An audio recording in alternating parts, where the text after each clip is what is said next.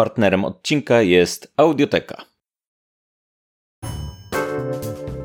Dzień dobry, witamy Was serdecznie w kolejnym odcinku podcastu ZVZ. Ja jestem Paweł Opydo, z drugiej strony Katarzyna Czajka-Kominiarczuk donosi z Wrocławia do nas tak, tutaj. donoszę do Was z Wrocławia. Znaczy nie do Was, dla Was, Wam. Mówię z Wrocławia. Tak, tutaj duże poświęcenie, dlatego że Kasia jest na festiwalu i siedzi pewnie w pokoju hotelowym gdzieś tam z głową pod biurkiem, żeby nie było echa i nagrywa do szklanki hotelowej albo w łazience pod prysznicem siedzi. No. Znaczy, ja chciałabym tylko powiedzieć, że, że ten blat, na którym nagrywam, jest niepokojąco gorący, dlatego że pod nim jest lodówka, która nie działa, ale się nagrzewa cały czas. I ten blat jest taki strasznie ciepły, więc em, warunki są, powiedziałabym, dziwne. Okej. Okay. Okej, okay. więc y, rozumiecie to poświęcenie. W każdym razie, dzisiaj e, po raz kolejny nagrywamy z naszym Discordem i z naszymi osobami w niesamowitym klubie ZVZ. Dziękujemy, że jesteście z nami i wyjątkowo wspierają nas w tym tygodniu. Po raz kolejny dziękujemy. Weronika z podcastu Mało Powiedziane, Krzysztof Kotkowicz, Diana Cebula, Rainbow Unicorn i Studio Tatuażu Dziarczyńcy z Poznania. Dziękujemy wszystkim, którzy nas wspierają na tym wyjątkowym wysokim progu i też wszystkim, którzy są z nami teraz dzisiaj na czacie. Mamy nadzieję, że pojawią się z waszej strony jakieś interesujące komentarze, dajcie znać, co sądzicie o dzisiejszym temacie, bo będziemy mówić o dramach. I to dramach nie byle jakich, bo dramach, Kasiu, amerykańskich. Czyli najlepszych, najważniejszych. Tak, tak. To jest jakby cały internet żyje Ameryką. U nas w Polsce jakieś. E, to są jakieś dramy z youtuberami, ale nie chcemy o nich mówić. E, no, w każdym razie, zanim przejdziemy do naszego głównego tematu, no to po raz kolejny patronem naszego dzisiejszego odcinka jest Audioteka i mamy kilka rzeczy do polecenia w naszym segmencie audiotekowym. Po raz kolejny dziękujemy bardzo Audiotece za patronowanie naszemu podcastowi i mamy kilka rzeczy, które chcemy polecić i zaczniemy od ciebie na przykład. Tak, ja chciałabym Wam polecić książkę, która moim zdaniem została stworzona do tego, żeby jej słuchać. I jest to Samotnia Ani Kańtoch. Ania Kańtoch to autorka, która zaczęła od pisania fantastyki, ale kilka lat temu przeniosła się w świat kryminału z wielkim powodzeniem. No i jej najnowszą książką jest właśnie Samotnia. I ja Wam podam tylko punkt wyjścia, bo punkt wyjścia Samotni jest moim zdaniem jednym z najgenialniejszych ever. Otóż e, pewien mężczyzna budzi się po wypadku i jest w domu, opiekuje się nim jego żona. I on nic nie widzi, stracił wzrok w tym wypadku. I problem polega na tym, że on jest absolutnie pewny, że osoba, która się nim opiekuje, to nie jest jego żona. I nie może jej zobaczyć, nie umie tego nikomu wyjaśnić i próbuje tym, w tej nowej rzeczywistości dla siebie, w rzeczywistości osoby niewidzącej, w jaki sposób rozgryźć, co się tak naprawdę wydarzyło i czy rzeczywiście ta kobieta, która pomaga mu w codziennych czynnościach i przedstawia się jako jego żona i przez wszystkich jest przyjmowana jako jego żona, jest jego żoną. Moim zdaniem ta książka jest dlatego stworzona do słuchania, że nasz bohater nie pisze, tylko nagrywa notatki głosowe. I tak naprawdę cała ta książka to jest zbiór jego notatek głosowych, które mają mu pozwolić uporządkować wszystko, co się dzieje i w jakiś sposób rozgryźć, co się tak naprawdę stało. Ania Kańtoch ma taką niesamowitą umiejętność, że jej książki po prostu wciągają w taki sposób, że e, zaczynamy je czytać i natychmiast przywiązujemy się do bohaterów i natychmiast chcemy wiedzieć, co będzie dalej, a jednocześnie bardzo wiele kryminałów w Polsce jest pisanych w taki bardzo schematyczny sposób, trochę bez pomysłu i to nie są te kryminały. To są bardzo dobrze napisane książki. Ja samotnie po prostu najpierw wchłonęłam jako książkę taką po prostu zwykłą, a potem, kiedy zobaczyłam ją jako audiobook, to był to jeden z tych mniejszych momentów, kiedy miałam takie sekundkę. Ta książka jest idealna na audiobooka, zobaczymy jak wyszło. I wyszło moim zdaniem fenomenalnie. Więc bardzo, bardzo, bardzo Wam polecam. Jeśli lubicie takie opowieści z dreszczykiem, no to moim zdaniem to jest absolutnie, totalnie idealna produkcja. Mhm. Rozumiem, że nawiązanie do naszego dzisiejszego tematu jest takie, że Nasz dzisiejszy temat też będzie poniekąd opowieścią z dreszczykiem i związaną z takimi właśnie tematami jak mm, poczucie bezpieczeństwa swojego własnego, powiedzmy. Ale tak, nie poczucie bezpieczeństwa w domu, tak? Dlatego, że tak. nasz mm, główny tak, tak, bohater niby jest w domu, ale wcale się bezpiecznie w nim nie czuje i czuje, że coś jest nie tak. Tak. Ja tutaj mam e, rzecz do polecenia, która jest, wydaje mi się, nieco bliżej praktycznej strony naszego dzisiejszego tematu, bo będziemy dzisiaj rozmawiać o influencerach, o internecie i o prawie.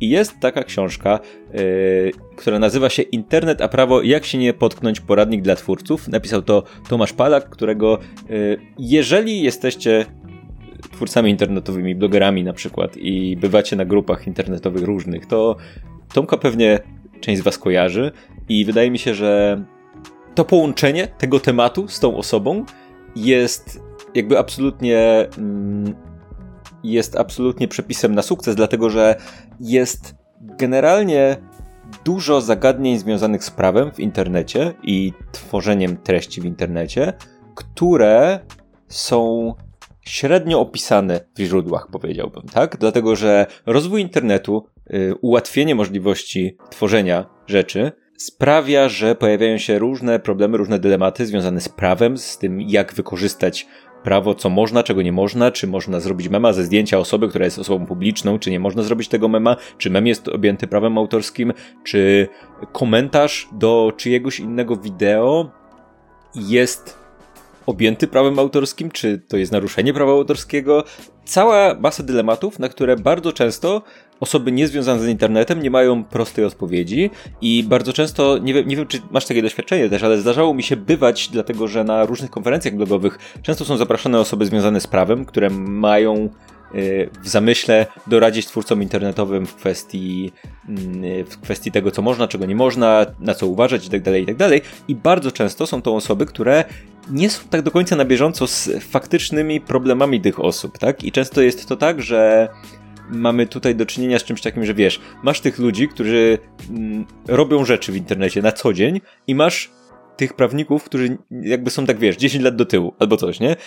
Więc tutaj osoba autora y, robi ogromną różnicę, dlatego że Tomek jest na bieżąco, wiemy o tym, sam też tworzy rzeczy w internecie i sam też aktywnie uczestniczy w dyskusjach dotyczących różnego rodzaju dylematów związanych z twórcami internetowymi, więc to jest wiedza, która jest bardzo praktyczna i odpowiada na bardzo konkretne i mm, takie realne problemy, które się pojawiają, tak? Nie, nie jest czymś takim, że y, wiesz, osoba, która nie ma do końca doświadczenia w tych tematach, takiego bieżącego, współczesnego, próbuje odpowiedzieć na bazie swojej wiedzy prawniczej. Nie, tutaj mamy osobę, która jakby styka się z tym na co dzień, dokładnie wie od podszewki, na czym polegają te problemy i próbuje tą wiedzę przedać na papier, więc ym, jeżeli tworzycie rzeczy w internecie, a wydaje mi się, że żyjemy w takich czasach, że prawie że każdy tworzy coś, tak? Mniej lub bardziej profesjonalnie oczywiście, ale wydaje mi się, że to może być interesująca pozycja dla wszystkich. Ty powiedz mi, Kasiu, bo ty chyba też czytałaś to, albo przynajmniej fragmentu słuchałaś jakiegoś.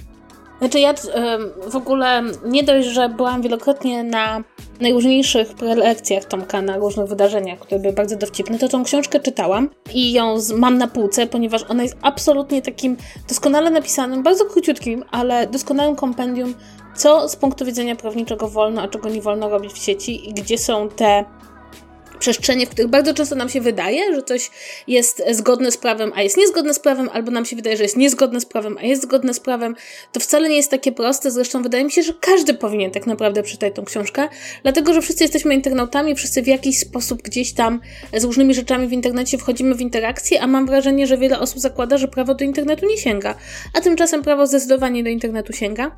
I to jest bardzo zabawne, ponieważ Tomek jest jedynym prawnikiem, z którym kiedykolwiek się kontaktowałam w sprawach, e, no właśnie takich, kiedy ktoś e, miał, e, że się tak wyrażę, pewne pretensje do mojego innego podcastu. I Tomek wtedy nam pomagał wybrnąć z tego, bo się okazało, że my w sumie nie wiemy, tak? I że te wszystkie internetowe zawiłości mogą się okazać zbyt skomplikowane, a to, co Paweł powiedział, tak, to nie jest prawnik, który sobie wymyślił, że dzisiaj zajmę się internetem, tylko człowiek, który trzyma rękę na pulsie, który e, bardzo często komentuje rzeczy na bieżąco, które się dzieją. I ja bardzo to polecam wszystkim, dlatego, że może się wydawać, że to są rzeczy dotyczące tylko twórców treści, ale bardzo dobrze wiedzieć, jak wygląda funkcjonowanie prawa w internecie, bo no, wszyscy w tym jesteśmy, tak, jakby każdy z nas, nawet jako odbiorca, nawet jako użytkownik, w jakiś sposób może mieć styczność z sytuacją, sytuacją, w której ktoś narusza jego prawa, albo w której sam narusza prawo, tylko o tym nie wie. Więc mhm. pod tym względem zdecydowanie wydaje mi się, że to taka mała lektura obowiązkowa dla wszystkich. Tak, i na koniec mamy jeszcze rzecz z zupełnie innej beczki, dlatego że chcielibyśmy polecić, i ja bym chciał polecić, nie wiem, czy ty, Kasiu, też Ja też bym chciała polecić, zdecydowanie. Wydaje mi się, że to jest e, tak, nasza wspólna polecajka. Tak, jest podcast w audiotece, dlatego że w audiotece są też podcasty. I jest taki podcast, który nazywa się Jak naprawić przyszłość. I to jest podcast wydawany przez Pismo. Mm, osobą tam odpowiedzialną za ten podcast jest Basia Sowa, więc wychodzi nam taki odcinek, w którym właściwie znamy mniej lub bardziej wszystkich ludzi, których polecamy dzisiaj. tak, to Nie wiem, czy coś się To koleżeński taki odcinek dzisiaj. Tak, e, jeżeli słuchaliście podcastów Pisma wcześniej, to wiecie, że podcast Pisma to jest rzecz generalnie. I tak by samo w sobie, tak? I To jest taki podcast, który zawiera rozmowy na temat różnego rodzaju współczesnych problemów, tak? I dzisiaj znowu będziemy rozmawiać o, y, o problemach i dylematach w dzisiejszym odcinku, które nie istniały w takiej skali przed internetem, tak? I podobnie jest z tym podcastem, tak? To są rzeczy, które z jednej strony są nowymi problemami dla ludzkości, ale z drugiej strony są absolutnie realne, tak? I takie, takie yy, dotykające nas codziennie, nie? No bo łatwo wpaść w, w taki dziwny futuryzm, kiedy mówi się o współczesności, tak? I zacząć rozmawiać o jakichś takich hipotetycznych rzeczach, które, wiesz, są jakąś melodią przyszłości, nie wiadomo kiedy one nastąpią i tak dalej, i tak dalej. I łatwo wejść, wiesz, w sci-fi w takim, yy, w takim formacie i zgubić to takie poczucie realności tych problemów, o których się mówi, a tutaj, tutaj nie ma tego efektu, tak? To są problemy, które są z jednej strony, wiesz, nowymi dylematami dla ludzkości, ale z drugiej strony są zupełnie realne i mogą nas dotykać codziennie, co sprawia, że słuchanie takiego podcastu jest bardzo interesujące. Co myślisz, Kasiu? Myślę, że to jest naprawdę bardzo dobry podcast. On jest, opiera się na tym, że przychodzą ludzie, którzy się znają na problemie i o nim rozmawiają. Mi się bardzo, bardzo podoba dobór tematów, bo te tematy, e, to co powiedział Paweł, tak, że one mówią, co możemy zrobić tu i teraz i o problemach, które dotykają nas tu i teraz. E, bardzo fajny jest odcinek, jak naprawić internet i w ogóle, że powinniśmy sobie zadać to pytanie. Ja jeszcze bardzo polecam odcinek, który wydaje mi się, że jest w ogóle bardzo ważny. Jest taki, jeden z tych odcinków jest o otyłości i lekach na otyłość, tak? E, I to też jest coś takiego, tak takie rzeczy, które gdzieś nam się pojawiają na naszym radarze, że coś się zmienia, że coś się pojawia, że ktoś coś korzysta, czy to jest dobre, czy to jest złe. E, plusem podcastu Pisma jest po prostu to, że oni biorą te duże problemy współczesności i rozmawiają o nich profesjonalnie z ludźmi, którzy się na tym znają. I bardzo, bardzo to polecam, także dlatego, że mam wrażenie, że wiele osób popadło już w takie przekonanie, że nic się nie da zrobić, tak? Że żyjemy w takiej rzeczywistości, w której już się nic nie da naprawić, możemy tylko obserwować, jak jest coraz gorzej. Tak, to nasz podcast. To tak. nasz podcast jest dokładnie o tym, nie? Że jest tylko jest, gorzej. Jest tylko gorzej, tak, to prawda. Ale wydaje mi się, że w ogóle to zdanie, jak naprawić, jest e, fantastyczną postawą, bo nie musimy się zgadzać na najgorszą możliwą przyszłość. Możemy sobie zawsze zadać pytanie, co możemy zrobić tu i teraz. Więc bardzo polecam ten podcast także właśnie jako taki punkt wyjścia do takiej refleksji że ta przyszłość nie jest jeszcze, jakby jest w takim stopniu określona, w jakim stopniu my pozwolimy jej się dookreślić i że jest jeszcze bardzo dużo przestrzeni na zmianę. Mhm. Tak, tyle od nas dzisiaj, jeżeli chodzi o polecajki, więc dziękujemy jeszcze raz bardzo serdecznie Audytece za patronowanie nad naszym dzisiejszym odcinkiem i przechodzimy już powolutku do naszego tematu głównego. I ten temat główny, jak już troszkę zapowiedzieliśmy, jest dzisiaj mięsisty i przenosimy się do Ameryki. Przenosimy się do amerykańskiego internetu i do dramy, która mogła was ominąć, bo dotyczy głównie amerykańskiego internetu, ale jeżeli jesteście na bieżąco z amerykańskim YouTube'em zwłaszcza, to jakby trudno się, trudno się poruszać, żeby nie trafić na jakąś analizę tego tematu. Więc pozwólcie, że ja was wprowadzę, bo wydaje mi się, że temat jest dość uniwersalny i interesujący. I postaram się streścić go w miarę szybko, żebyśmy mogli przejść do naszych wniosków, komentarzy i tak dalej, i tak dalej, co z tego wynika. Otóż Kasiu, słuchaj, opowiem ci historię. Ty znasz tę historię, pewnie podejrzewam, bo zrobiłaś research przed naszym odcinkiem, ale tak, ja ci ją i tak opowiem. Tak. Dobrze. Jest, jest, słuchaj, jest taka youtuberka, streamerka i tak dalej, która nazywa się SS Sniper Wolf. Tutaj to wydaje mi się, że to jest y, skrót od Super Sexy Sniper Wolf. Wydaje Mam mi się, nadzieję. że zbitka, że zbitka liter SS Sniper nie, nie jest najlepszą zbitką, jaką można tutaj stworzyć, ale wydaje mi się, że to jest najmniejszy z jej problemów na tym etapie. Paweł, czy ja mogę zrobić tutaj maciupeńki, maciupeńki po prostu? Oczywiście, side... proszę, proszę. Sidequest. Sidequest, ponieważ skrót SS, jak kiedyś organizowałam imprezę Secret Santa i wszyscy pisali o spotkaniu SS i ktoś mnie kiedyś zapytał, w co się mało brać na spotkanie SS. No, no widzisz, widzisz, tak, więc, więc, więc trzeba uważać. Generalnie trzeba uważać, trzeba uważać z, z, różnymi rzeczami, ze zbyt dużą liczbą liter K obok siebie i tak dalej, wiadomo, uwaga. Dwie to już za dużo, a może być jeszcze gorzej. No, w każdym razie, mamy to youtuberkę, tak? No i jest pewien inny twórca, Jack Douglas, podpisujący się jako Jack's Films. I Jack od pewnego czasu dość intensywnie krytykował SS Sniper Wolf, dlatego że Pani SS Sniper Wolf specjalizuje się w kontencie takim reakcyjnym, tak? czyli reaguje na różne rzeczy, które ogląda w internecie. Wcześniej specjalizowała się w kontencie growym, tak? czyli miała gameplaye, gdzie grała w, w jakieś strzelanki i tak dalej, komentowała to. I jakby ten jej content jest według postawionej przez niego tezy mało autorski i generalnie opiera się na kradzieży treści od innych ludzi, tak? Ona owszem reaguje na czyjeś TikToki, ale często to wygląda tak, że te TikToki są na przykład wyciszone, a ona mówi to, co w tym TikToku było powiedziane, albo w ogóle za bardzo nie reaguje. Nie podaje źródeł do tych TikToków. Generalnie y, nie dodaje niczego od siebie, tak? Jakby oliwy do ognia dodał w pewnym momencie pewien szczegół. Otóż SS Sniper Wolf rozwiodła się ze swoim mężem. To nie jest jeszcze problem, ludzie się rozwodzą, ale problem polega na tym, że przy okazji tego rozwodu zostały ujawnione pewne szczegóły dotyczące ich działalności wspólnej, która jak się okazało polegała na tym, że on y, był pomysłodawcą tego kanału i pisał treści do niego, w sensie scenarzystą i i na przykład y, cały, cały wielki początek z gameplayami i tak dalej polegał na tym, że on grał w gry i pisał scenariusz, a ona potem dogrywała swoje wideo i udawała, że to ona gra i oni to montowali razem, żeby stworzyć z tego produkt. Generalnie jakby nie chcę się tutaj zagłębiać w jakość jej kontentu, ale powiedzmy, że to nie jest kontent wysokiej jakości, tak? To jest raczej kontent celowany na to, żeby jak najmniejszym kosztem zrobić mm, jak najwięcej odsłon, kosztem również innych ludzi, którzy mieli z tym bardzo dużo problemów i no i jakby youtuber, yy, o którym mowa, czyli Jax Films, zaczął to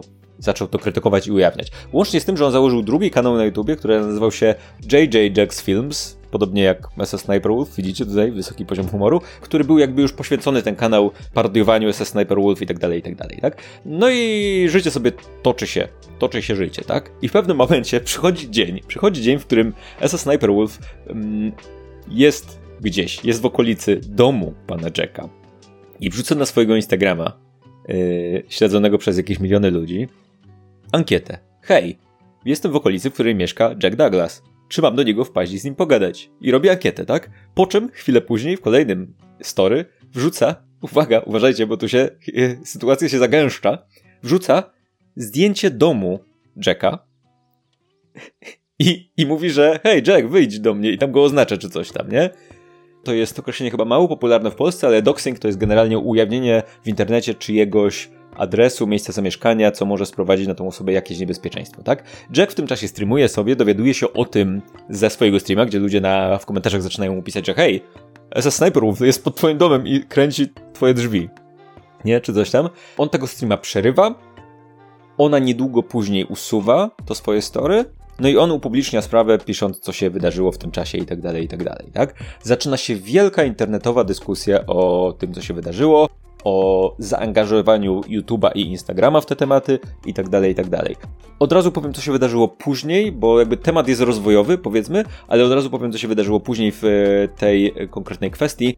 Przede wszystkim Jack zaczął, i nie tylko on, ale też inni twórcy zaczęli oczekiwać od YouTube'a, że w jakiś sposób yy, zareaguje na tę całą sytuację, tak? Bo to jest jednak twórczyni na YouTubie, yy, która, która jakby zrobiła coś, co jakby nie, nie było bezpośrednio na platformie, ale w jakiś sposób łamie, yy, łamie zasady YouTube'a, tak? I zajęło to trochę czasu, ale YouTube w końcu umieścił taką, takie oświadczenie, które było dość niezręczne, dlatego że powiedziało, że w tym oświadczeniu było napisane, że zachowanie obu stron nie jest czymś, co co jest pożądane na YouTubie.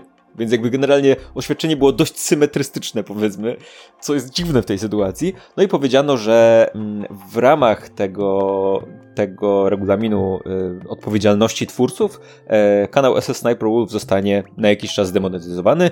Ona w tym samym czasie, zaraz po tym oświadczeniu, udostępniła swoje przeprosiny, że no, no, nie powinna coś tam, coś tam, po czym natychmiast, praktycznie natychmiast następnego dnia zaczęła reuploadować swoje materiały na drugi kanał, który nie jest zdemonetyzowany, więc jakby tutaj szczere przeprosiny. Tak, te, te w ogóle przeprosiny są urocze, bo tam jest napisane tak, tak, chętnie przyjmę karę, bo faktycznie zasłużyłam na nią. Po czym następnego dnia, okej, okay, lecimy teraz z reuploadem na nowy kanał, gdzie jest monetyzacja włączona. E, tak, więc to jest mniej więcej sytuacja w tym momencie i uznaliśmy, że to jest interesujący przyczynek do dyskusji zarówno o y, generalnie doxingu jako temacie i o przenoszeniu dram z internetu do reala i o odpowiedzialności platformy w tej sytuacji, czyli na przykład YouTube'a, Instagrama i tak dalej, i tak. Tyle jeżeli chodzi o historię. Mam nadzieję, że niczego ważnego nie ominąłem. Co Kasiu myślisz, co tam? Przede wszystkim obejrzałam ten filmik, e, znaczy obejrzałam w ogóle mnóstwo filmików SS Sniper Wolf I jej filmów oglądałeś? Jej filmów.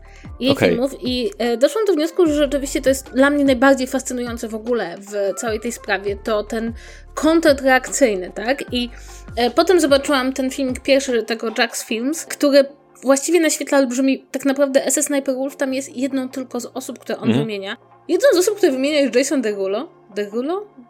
Jak on się nazywa? Nie wiem, to jakby ja ciebie Jason pytam, czy Derulo. De, Derulo? Jak, jak, taki piosenkarz. Jest taki piosenkarz, Jason tak. Derulo, tak. On tam go wymienia, bo podobno Jason Derulo przestał już produkować muzykę, tylko siedzi na TikToku i reaguje na TikToki innych ludzi, ale już jest tak leniwy, że nawet nie robi osobnych reakcji do każdego filmiku, tylko wklejają te, tego samego Jasona do różnych filmików. E, natomiast e, ten, jego, ten filmik, który przygotował Jack Films, był w ogóle fascynujący, ponieważ właśnie trochę nawiązując do prawa w internecie, pokazywał, że tak naprawdę wrzucanie po raz kolejny treści internautów stało się przepisem na sukces na Snapchacie, na TikToku. I to w taki sposób działa, że absolutnie nic z tym się nie da zasadniczo rzecz biorąc zrobić. E, więc to jest moim zdaniem po prostu niesłychanie ciekawe, jak coś, co kiedyś mówiono, że internauci kradną treści, prawda, z telewizji, czy kradną treści zrobione gdzieś tam przez profesjonalistów, czy filmy, to w tym momencie nagle się okazało, że wielkim problemem jest to, prawda, że ludzie znają treści, które są wrzucane na YouTube'a przede wszystkim z TikToka. No i jak tam słusznie mówi jeden twórca w tym filmiku Jack's Films, no nawet jeśli ktoś dowie o jakimś twórcy ze względu na to, że zobaczył jego filmik na TikToku, no to nie obejrzy już tego filmiku jeszcze raz na YouTubie, za co twórca dostanie pieniądze, bo już go widział na TikToku. I to dla mnie było w ogóle fascynujące. Cały olbrzymi problem z tego typu e, wykorzystywaniem cudzego kontentu. Natomiast druga mhm. sprawa, e, która rzeczywiście jest tutaj czymś, co trwa od lat i właściwie jest przedmiotem niekończących się dyskusji, czyli to zjawisko doxingu. Czyli e, ten moment, w którym nagle ktoś decyduje się załatwić jakąś sprawę, czy ujawnić czyjeś informacje w sieci. Zwykle to są informacje dotyczące właśnie miejsca zamieszkania chociażby. I to jest ogólnie ciekawe, dlatego że doxing jest bardzo poważnym przewinieniem, które też gdzieś tam bardzo często nie ma żadnych głębszych konsekwencji. I tak na przykład, czy możesz zadzwonić na policję, powiedzieć, ktoś podjechał po mój dom i zapytał się, czy może się ze mną spotkać. No bo jakby z jednej strony to brzmi niepokojąco, z drugiej strony można powiedzieć, to nie jest aż takie przewinienie. Z trzeciej, nigdy wcześniej prawo nie musiało borykać się z sytuacją, kiedy osoba, która zrobi zdjęcie twojego domu, ma 5 milionów obserwujących, tak? Mhm. Czyli to są. I dla mnie jakby, całe, jakby cała ta drama, czy cała ta sprawa pokazuje, ile nowych, nieznanych wcześniej problemów pojawiło się wraz z rozwojem internetu i jak mimo, że mamy internet już od naprawdę dawna, wciąż wiele z nich wpada w jakąś taką kosmiczną dziurę, że nikt do końca nie wie, co ma zrobić. Dlatego, że między innymi cały ten filmik, od którego się wszystko zaczęło, ten filmik Jack's Films, opowiadał o tym, że trochę nie za bardzo sami twórcy wiedzą, co mają zrobić, kiedy ktoś kradnie ich treści, tak? I wyciąga je na inną platformę. Jak właściwie miałoby mhm. wyglądać ich działanie. Więc to jest dla mnie taki wielki, właściwie wielka drama o bezradności i też o bezkarności. Bo tak mam, takie mam wrażenie, że ostatecznie ludzie w internecie czują się bardzo bezkarni. No tutaj jest taka, tu jest wiele rzeczy do rozpakowania i odpakowania i generalnie doxing i odpowiedzialność za niego jest różna w zależności od stanu. I tam, gdzie sytuacja nastąpiła, nie pamiętam gdzie, przepraszam, nie znam stanów wszystkich, ale nie, nie pamiętam, w którym to nastąpiło. Tam jest to generalnie karane, ale o ile pamiętam, musi być udowodnione, że zostało to zrobione w złej wierze i mogło w realny sposób zaszkodzić komuś, tak? I tutaj oczywiście trudno mi powiedzieć, na ile jest to udowadnialne, tak? Że to mogło komuś realnie zaszkodzić i sprowadzić jakieś realne niebezpieczeństwo, tak? No bo oczywiście można powiedzieć, ok, Esa Sniper Wolf ma kilka milionów obserwujących, którzy w jakiejś części są jej fanami, a to jest gość, który ją krytykuje, tak? Podejrzewam, że jest tam sporo osób, które chciałoby temu typowi zaszkodzić, tak? Dlatego, że krytykuje osobę, której są wielbicielami. I w internecie ludzie generalnie bardzo często i bardzo intensywnie tworzą fandomy i fanbazy, tak? I kurczę, tutaj jest tyle rzeczy, tyle rzeczy do rozpakowania. Jest taka rzecz, o której myślę ostatnio. Może nie ostatnio, ale od lat. Co jakiś czas przychodzi mi do głowy. I jest to to, że internet sprawia, że jest masa ludzi, twórców, często młodych i nie do końca samych odpowiedzialnych, którzy mają wokół siebie całe stado jeszcze młodszych ludzi, którzy mogą zrobić wszystko na ich skinienie po prostu, tak? I myślę, że to takie branie odpowiedzialności nie tylko za siebie i swoją twórczość, ale również za swoich odbiorców i ta taka świadomość, okay, co się im wlewa do głowy, do pewnego stopnia oczywiście, tak? Bo nie możemy, nie możemy założyć, że youtuber jest za każdego ze swoich subskrybentów odpowiedzialny, tak? Ale jednocześnie, na tyle na ile może, powinien dbać o to, żeby ludzie, którzy są jego fanami, a często są fanami bardzo intensywnie powiedzmy, nie robili złych rzeczy, tak? Żeby nie sprowadzali niebezpieczeństwa na kogoś innego, żeby nie dręczyli kogoś innego i tak dalej, i tak dalej. I bardzo często to nie działa, tak? Bardzo często jest wręcz przeciwnie. Bardzo często youtuberzy wykorzystują te swoje, te swoje miniony, że tak powiem, do tego, żeby wysłać ich na kogoś, mm, komu chcą zaszkodzić, żeby go zaspamowali jakimiś komentarzami, żeby mu zrobili jakiś gnój w, na jego kanale, czy coś takiego, tak? I to jest coś, czego jakby prawo nie obejmuje, tak? To jest jakiś dziki zakłód totalny, tak? E, tak samo zresztą jak y, ta sytuacja tego wykorzystywania cudzego kontentu. To jest według mnie bardzo niejednoznaczne, dlatego że jest, jest cała masa twórców, którzy są zupełnie z tym ok, w takim sensie, że są ok z tym, że ktoś reaguje na ich content i często jest tak, jakby to są, to są częste sytuacje, gdzie duży, bardzo duży twórca reagujący na content jakiegoś małego twórcy daje mu tego kopa do popularności, tak? I to jest to jest tak trochę, wiesz, taki trochę yy, hazard właściwie, tak? Że okej, okay, coś tracisz, bo ten ktoś zrobił film o twoim filmie i ten jego film ma ileś milionów obejrzeń, a twój ma ileś tysięcy, ale nagle się okazuje, że odpowiednia ilość ludzi, którzy przejdą ten twój film, zacznie być jakimś kickstartem twojego kanału, nie? I Mam wrażenie, że obecnie działa to trochę tak, że zależy od konkretnego kontekstu, w takim sensie, że są twórcy, którzy naprawdę w tych swoich reakcjach sporo dodają od siebie i sporo komentują i podają źródło, i to jest w miarę akceptowalne, powiedzmy, ale z drugiej strony masz tych twórców, którzy też po prostu oglądają rzecz, tak? I jak Esa Sniper tak? Która po prostu odpala i właściwie mogłoby jej tam nie być, bo nie dodaje nic od siebie, tak? I myślę, że tutaj konkretnie kontekst jest mm, dość znaczący w postaci A tego, co właściwie ten reagujący dodaje, B co twórca danej treści myśli o tym, tak? Myślę, że ludzie mają prawo powiedzieć, ok, nie chcę, żeby mój content był wykorzystywany w ten sposób, tak? Nie obchodzi mnie, ile mi to da, ile mi to zabierze, po prostu nie chcę, nie? To jest oczywiście coś, co po raz kolejny trudno w jakiś sposób realizować, jakby kontrolować w ten sposób, tak? I wydaje mi się, że to wszystko prowadzi do tego, że to wszystko są dylematy i problemy, które są trochę poza prawem, Problem polega na tym, że jednocześnie jedyną jakby grupą czy platformą, która jest w stanie to kontrolować, jest sam YouTube na przykład w tym wypadku, czy Twitch. Problem w tym, że to są platformy, które jak najrzadziej chcą być zaangażowane w jakiekolwiek spory, bo nie chcą być stroną w żadnym sporze, bo wiedzą, że prawnie, jeżeli zrobią zbyt dużo, to mogą być pociągnięci do odpowiedzialności, więc starają się możliwie umywać ręce w tego typu sytuacjach. Nie? Zresztą, co myślisz o reakcji YouTube'a na tą całą historię? Znaczy, w ogóle bardzo dobrze to ująłeś, że YouTube ma duży problem z tym, jak egzekwować nawet e, zgłoszone problemy dotyczące wykorzystania Twoich treści. Właśnie w tym Jack's Film on pokazuje, ile musi zrobić YouTuber, którego fragment filmiku wykorzystano, żeby w ogóle mm, powiedzieć, ej, słuchajcie, to jest moje, tak? E, że są oczywiście różnego rodzaju tam zabezpieczenia, tam można w jakiś sposób oznaczyć, jakby wpisać swój content do takiego content ID, żeby łatwiej ci wyłapać go.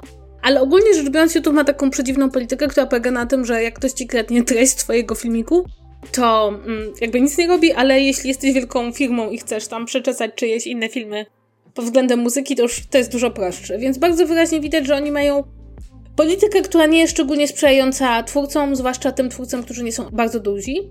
Natomiast moim zdaniem bardzo ważne jest w tym, w czym mówimy, że kanał e, Sniper Wolf od dwóch miesięcy nie wrzucił nic innego, tylko filmiki z reakcjami. I te filmiki do tego wszystkiego nie są, moim zdaniem, w żaden sposób, no to co właśnie zwraca się uwagę, nie mają żadnego dodatku, bo na przykład są bardzo często takie konta, które na przykład, nie wiem, Fryzjer ogląda, jak osoby z bardzo różnych kąt farbują sobie włosy, czy przycinają same włosy i to komentuje, tak? Mhm. I w ten sposób można powiedzieć, że z jednej strony e, może kogoś tam, nie wiem, powiedzieć, o, jak ta osoba super obcięła włosy, super, naprawdę, ja ci tutaj daję okejkę. No ale z drugiej strony możemy założyć, że te filmiki, te treści no, w jaki sposób tworzą nową jakość, tak? Natomiast mhm. tutaj te kolejne filmy, ich nic nie łączy, tak? Ich nie łączy także pod względem źródeł tych materiałów, bo czasem to są filmiki z TikToka, czasem z YouTube'a, mm, czasem to są w ogóle odcinki programów telewizyjnych. I też te komentarze, które są do tego dodawane, one nie są w żaden sposób twórcze, tak? To znaczy, ja obejrzałam taki odcinek, że jakaś rodzina, która super oszczędza, no i, e, prawda, mają tą patelnię z łamaną rączką i komentarz jest taki, ej, idźcie do Walmartu i kupcie sobie patelnię. No, jakby...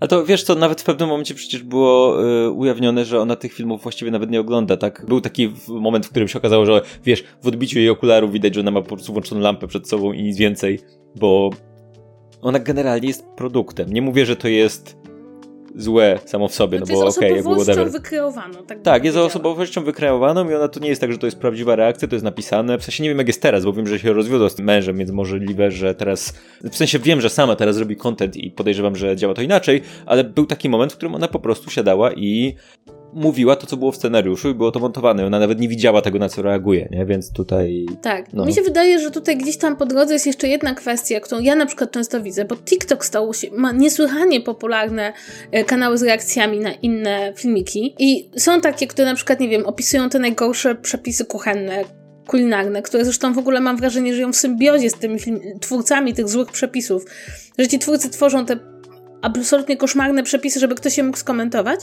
Natomiast są takie kanały, gdzie ktoś siedzi i się patrzy po prostu i nic się mhm. nie dzieje.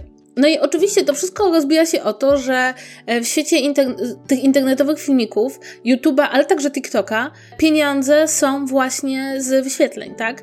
Więc tutaj nie tylko mamy kradzież treści, ale mamy kradzież realnych pieniędzy tak naprawdę. Dlatego, że to jest dokładnie ten przykład, kiedy ktoś jakby może powiedzieć, jakich pieniędzy nie zarobi. I właśnie wielu twórców mówi, że oni wiedzą, że ich filmiki mają milionowe odtworzenia na TikToku, ale oni absolutnie nic z tego nie mają. Mhm. E, I to jest też dla mnie taki ciekawy, jakby nowy element tego wszystkiego, tak? Wiesz co, ja mam mieszane uczucia co do tego troszeczkę, dlatego że z drugiej strony można powiedzieć, że jakby to, że ci ludzie obejrzeli to na TikToku, nie oznacza, że gdyby tego nie obejrzeli na TikToku, to by weszli na YouTube'a i obejrzeli to samo, tak? Nie ma takiego prostego przełożenia. Prawdopodobnie by tego w ogóle nie obejrzeli, po prostu jeżeli nie trafili na to sami na YouTubie, nie?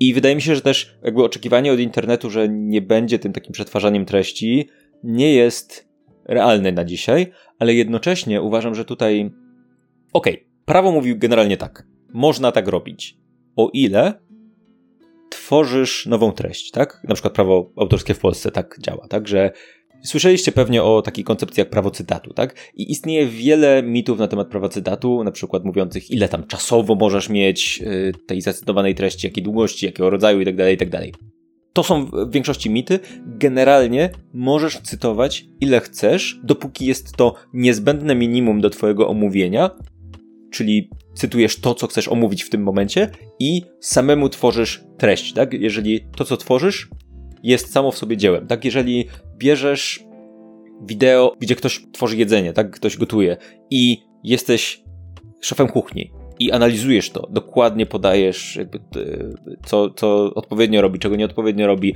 przekazujesz swoją wiedzę i sama twoja wiedza stanowi treść samą w sobie, to jest to, to tylko omówienie, tak? Jeżeli nie ma tutaj żadnej dodanej wartości od ciebie, no to to jest już naruszenie prawa autorskiego, tak? To jest oczywiście bardzo miękka granica, tak? Na ile to jest wartość dodana, na ile to jest tylko po prostu twoja twarz wyświetlająca się obok czyjegoś, e, czyjejś treści, tak? Jednocześnie, tak jak mówiliśmy wcześniej, YouTube robi wszystko, żeby nie stanowić strony w sporze. I wygląda to tak.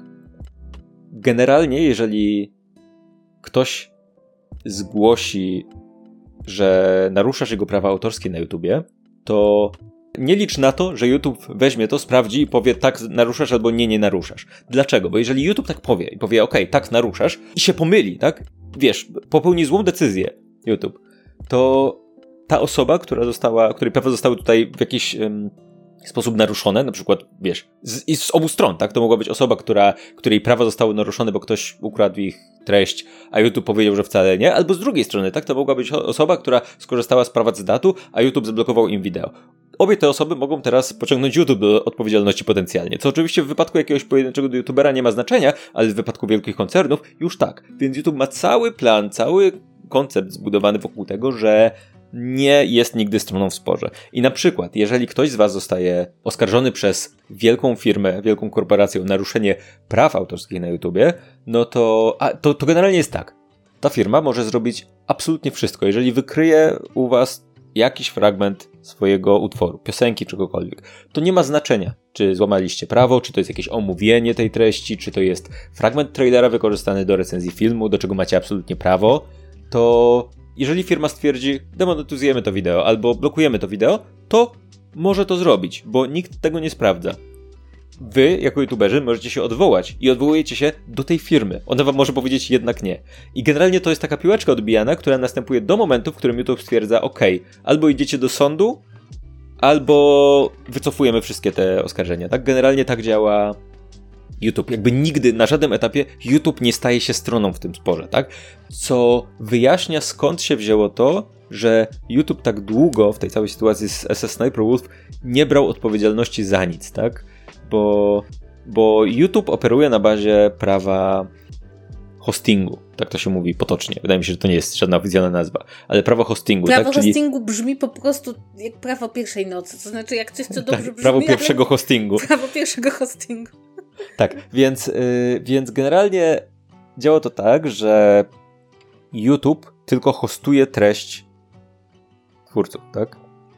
I to nie jest treść należąca do YouTube. To nie jest treść, za którą YouTube bierze odpowiedzialność, tak? Oczywiście hosting ma pewne swoje ograniczenia. Jeżeli ktoś w ramach hostingu, czyli w ramach yy, ja na przykład, wrzucę wideo, które łamie prawo w jakiś sposób, to YouTube nie odpowiada za to natychmiast, tak? Nie odpowiada za to, że ja coś wrzuciłem, bo mogę wrzucić wszystko oczywiście, tak? Ale jeżeli YouTube zostanie o tym powiadomiony, na przykład zostanie im to zgłoszone, albo nie wiem, ktoś zgłosi to na policję czy cokolwiek, to już zegar zaczyna tykać, tak? YouTube ma na przykład w Polsce, o ile pamiętam, to jest chyba 14 dni na reakcję, tak? Jeżeli na przykład jakiś serwis hostingowy, nie wiem, wrzuci sobie twoją książkę. Kasia pisze książki, nie wiem czy wiecie o tym. Kasia słyszałem, że piszesz książki. Tak, zdarza mi się czasem pisać książki. Teraz też piszę książkę. Znaczy nie w tym momencie, bo w Dobra, nie reklamujmy już teraz twojej książki. Kasiu, to tylko przykład, ok? Dobrze, no, Więc powiedzmy, że jakiś serwis hostingowy wrzuca twoją książkę. Nie możesz w tym momencie przyjść do tego serwisu i powiedzieć udostępniacie moją książkę nielegalnie, tak? Bo oni za to nie odpowiadają.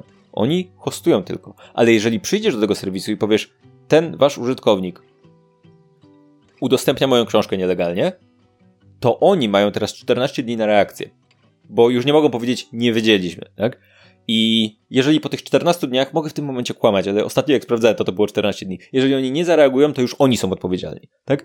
Więc wokół tych wszystkich narzędzi, wokół tych wszystkich problemów jest zbudowana cała polityka YouTube'a, który po prostu nie chce brać odpowiedzialności za rzeczy.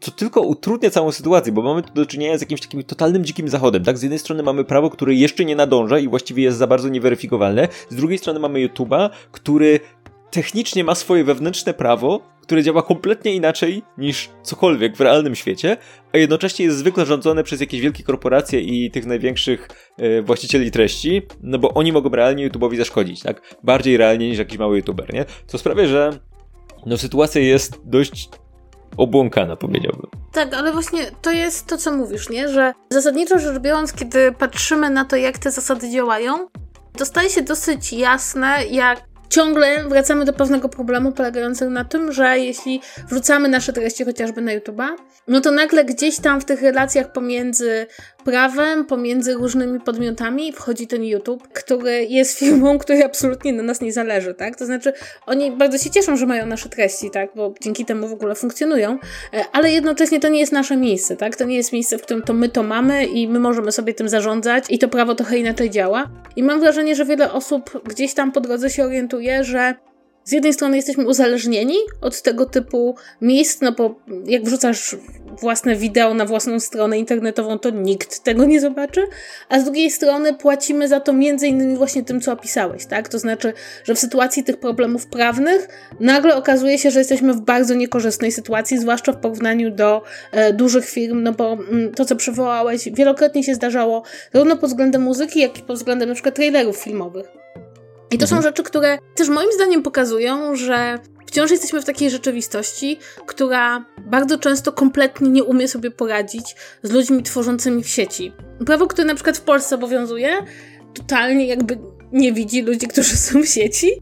I te wszystkie przepisy, które mamy, to są przepisy napisane zanim internet stał się popularny, tylko adaptowane do internetu. Ale też bardzo często właśnie w kwestiach prawa autorskiego, w kwestiach tego, co jest dozwolonym użytkiem, a co nie, co jest dla twojej korzyści, a co nie, nagle się okazuje, że te jakby te zasady, które istniały, kiedy mieliśmy do czynienia z dużymi mediami, z dużymi podmiotami, niekoniecznie działają, kiedy mamy do czynienia z jednostkami, tak? Więc to jest po prostu coś takiego, co by właściwie wymagało, żebyśmy globalnie usiedli i napisali prawo zupełnie na nowo, pod, biorąc pod uwagę internet. Ale z tego, co na przykład wiem, w Polsce próby napisania nowego prawa autorskiego, bo nasze prawo autorskie jest z lat 90., od lat jakby napotykają nowe problemy i co chwilę się mówi, że potrzebujemy nowych regulacji, nowych jakby wykładni, no, jakby doprecyzowania tego, co mamy, i to się ciągle rozbija o bardzo różne interesy bardzo różnych podmiotów, a rzeczywistość jakby nie znosi próżni, tak? To znaczy, jeśli coś jest dozwolone, albo jeśli coś nie jest zakazane, albo jeśli coś jest takie szarawe, albo jeśli trudno dociec do swojego prawa, to wtedy to się będzie działo, tak?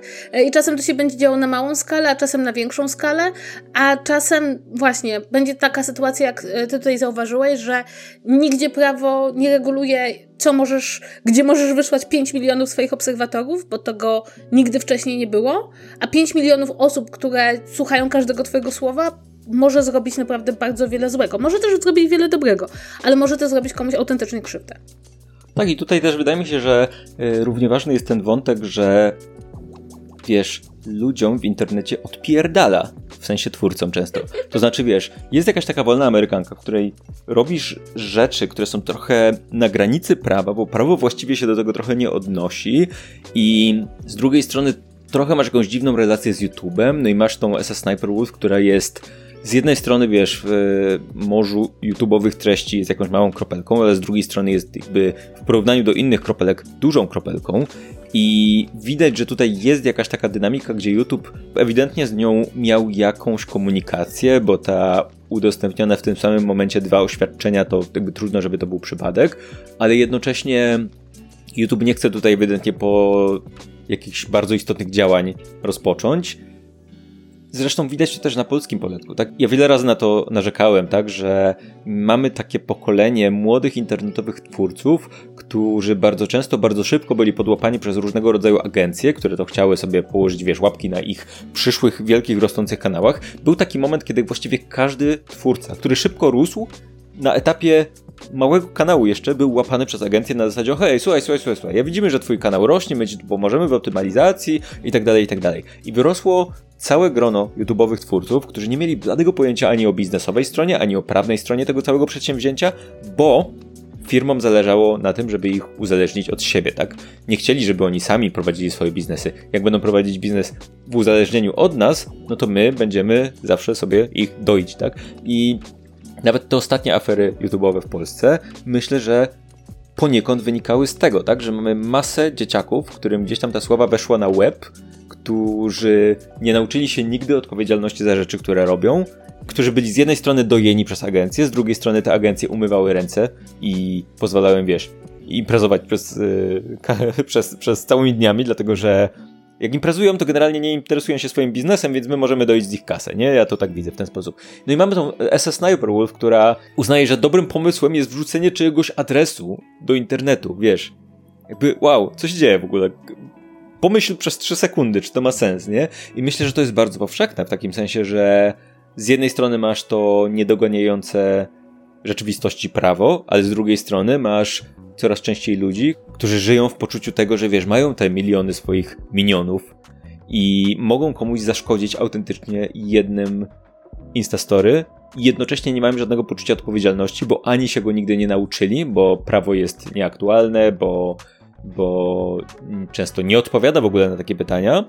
No i to wiesz, to jest tykająca bomba zegarowa, nie? Tak, no jakby już, już mamy przykłady, prawda, że na przykład zjawisko doxingu kończyło się czymś takim jak swatting, czyli sytuacji, w której no zasadniczo rzecz biorąc, życie jakiejś osoby było zagrożone, bo wysyłano tam jednostki specjalne policji, żeby się komuś po prostu wbiły do domu i uważano, że to jest super zabawne. Co biorąc pod uwagę, jak uzbrojona jest policja w Stanach Zjednoczonych i jak bardzo się nie patyczkuje, no jakby jest zagrożeniem tego życia, tak?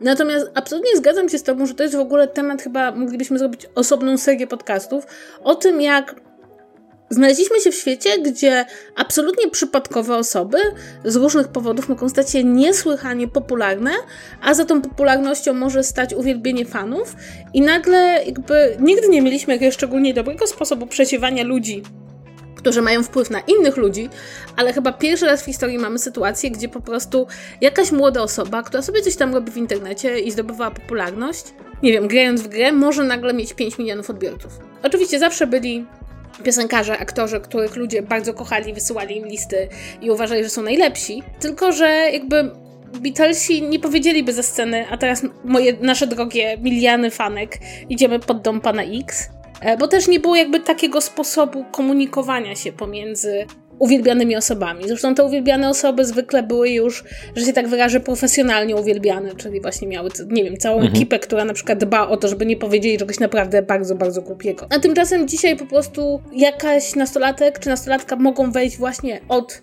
od niczego do bardzo dużej sławy i takiego bardzo dużego wpływu. Niekoniecznie wszyscy po drodze nabiorą osób, które będą gdzieś tam im doradzały, a też bardzo często to się dzieje tak wcześnie w ich życiu, że to są osoby, które od lat nastoletnich są przyzwyczajone, że ludzie ich słuchają i uwielbiają, co powiedzmy sobie szczerze nie wpływa dobrze na żaden charakter. I to jest takie zjawisko, które no w polskim internecie odbiło się olbrzymią czkawką niedawno, tak? E, I myślę, że będzie narastać, bo im starsze będą te osoby, które zdobyły tą niesłychaną popularność, tym więcej głupich rzeczy będą robić. Głupich, zakazanych, niezgodnych z prawem, e, czy niekiedy w ogóle podłych. Mhm. Zastanawiam się, jak ten temat się rozwinie, dlatego że no ja podejrzewam, że YouTube chciał ten temat zamieść. Jak najmniejszym kosztem zamieść gdzieś tam pod dywan, tak? Powiedzieć, ok, tutaj ukaraliśmy, ale, ale jakby nie chcemy za bardzo się tutaj angażować i tak dalej, i tak dalej. Wydaje mi się, że problem polega na tym, że SS Sniper Wolf najpierw powiedziała tak, tak, faktycznie przyjmuje karę, po czym zaczęła napierdalać tymi filmami na ten swój drugi kanał, żeby wyciągnąć z nich kasę, co jest po prostu w tym momencie, wiesz, wypięciem się na YouTube'a i na tą karę, nie? I po prostu pokazaniem faka wielkiego. Więc teraz YouTube jest w sytuacji, wiesz, której no jeżeli YouTube nie zareaguje w tym momencie, no to pokaże, że pozwala robić coś takiego, tak? Pozwala uniknąć kary po prostu najprostszą możliwą metodą, tak? I widać też, że tej przeprosiny niekoniecznie były szczere, skoro ona powiedziała tak, przyjmuje karę, po czym drugą ręką uploadując, wiesz, materiał na drugi kanał, żeby zarobić na nich kolejne miliony dolarów, nie? Więc, yy, więc jakby temat jest rozwojowy, a wydaje mi się, że YouTube'owi teraz pocą się ręce, tak? Bo przede wszystkim, co jest według mnie najbardziej interesujące, jakby wszyscy mają w dupie SS Sniper w sensie wszyscy wiedzą, że ona jest jaka jest, wydaje mi się, że gniew ludzi w tym momencie, i zresztą widać to w materiałach mm, Jack's Films, tak, że on nie oczekuje tego, że SS Sniper go, nie wiem, przeprosi, wpłaci pieniądze na kampanię jakąś czy coś tam. On oczekuje działań od YouTube'a. I on non-stop do tego wraca. No właściwie poza powiedzeniem, że coś się wydarzyło, nie odnosi się w żaden sposób do niej, tak? Ewidentnie to jest sytuacja, w której jest coraz większa presja na YouTubie, że YouTube coś zrobi. A Wiemy, że platformy, tak jak mówiliśmy, mają to do siebie, że chcą zrobić wszystko, żeby nie brać udziału, żeby nie być stroną w sporze, żeby za bardzo się nie angażować, bo to może się na nich odbić na różne sposoby, również prawne. Więc no, temat jest rozwojowy. No i chyba co? Chyba tyle od nas, jeżeli chodzi o komentarz do całej tej sytuacji. Jak jesteście w internecie, to bądźcie w miarę odpowiedzialni. Jakby starajcie się nie, żeby wam nie odbijało. Pamiętajcie, że internet to też jest rzecz, miejsce i zastanówcie się trzy razy, czy jak coś robicie w internecie, to zrobilibyście to też w realu. Ja wiem, że to jest, to może brzmieć tanio, ale często jest tak, że wiesz, ludziom faktycznie puszczają hamulce w internecie, bo wydaje mi się, że z tego komfortowego miejsca, jakim jest ich telefon, Instagram i tak dalej, i tak dalej, mogą sobie pozwolić na rzeczy, za które potem będzie im wstyd, nie? Yy, no, więc yy, Kasiu, jakieś Zdanie końcowe od ciebie? Mowa kończąca? Tak, to znaczy, mowa kończąca. To znaczy, wydaje mi się, że ten przypadek jest doskonałym właśnie przykładem tej skomplikowanej relacji pomiędzy prawem a internetem. Dlatego jeszcze raz polecam Wam przeczytać książkę o prawie w internecie, bo to jednak fajnie wiedzieć i fajnie nie udawać w ogóle, że tego prawa w internecie nie ma. I też jakby jest to moim zdaniem fajna historia, znaczy fajna, ciekawa historia o kwestiach danych, o informacjach o nas, które są w sieci bo rzeczywiście czasem nam się wydaje, że jesteśmy anonimowi, a bardzo często można po jednym komentarzu dojść do naprawdę do bardzo wielu informacji na nasz temat. No ale z drugiej strony też, że właśnie wrzucanie informacji o innych ludziach to nie jest rzecz w internecie kompletnie pozbawiona e, konsekwencji i I trzeba po prostu być jakby spoko człowiekiem w internecie i poza nim. E, I tak jak Paweł powiedział, nie róbcie złych rzeczy, nie? Mhm. To jest dobra, dobre podsumowanie. Tak, są spoko ludzie, Kasiu, w internecie. Gdzie, co? Których dane teraz udostępnimy. Okej, okay, tak? dobra, udostępnię. Na naszym klubie ZVZ y, są takie osoby jak Weronika z podcastu Mało Powiedziane, Krzysztof Kotkowicz, Jana Cebula, Rainbow Unicorn i Studio Tatuażu Dzierżyńcy z Poznania i to są osoby, które wyjątkowo mocno nas wspierają. Dziękujemy też po raz kolejny Audiotece za wsparcie w tym odcinku. Czekamy na wasze maile na kontakt małpa.zwz.pl. Będzie nam miło, jeżeli napiszecie co sądzicie i zapraszamy też na naszego Discorda. Jak wejdziecie na zvz.pl discord, to dowiecie się jak do niego dołączyć i możecie tu brać udział w dyskusji, między innymi o tym, o czym rozmawialiśmy dzisiaj i w też w innych potężnych, wspaniałych, fantastycznych dyskusjach. No i co? Chyba tyle od nas na dziś. Bądźcie odpowiedzialni w internecie, nie bijcie się, bądźcie grzeczni i do usłyszenia następnym razem. Pamiętajcie, że jest też ZVZ Plus, nasz dodatkowy podcast, który udostępnimy w tym samym momencie co ten odcinek, mamy nadzieję, więc yy, zobaczcie go też. I co? Trzymajcie się, do usłyszenia, pa pa! Pa!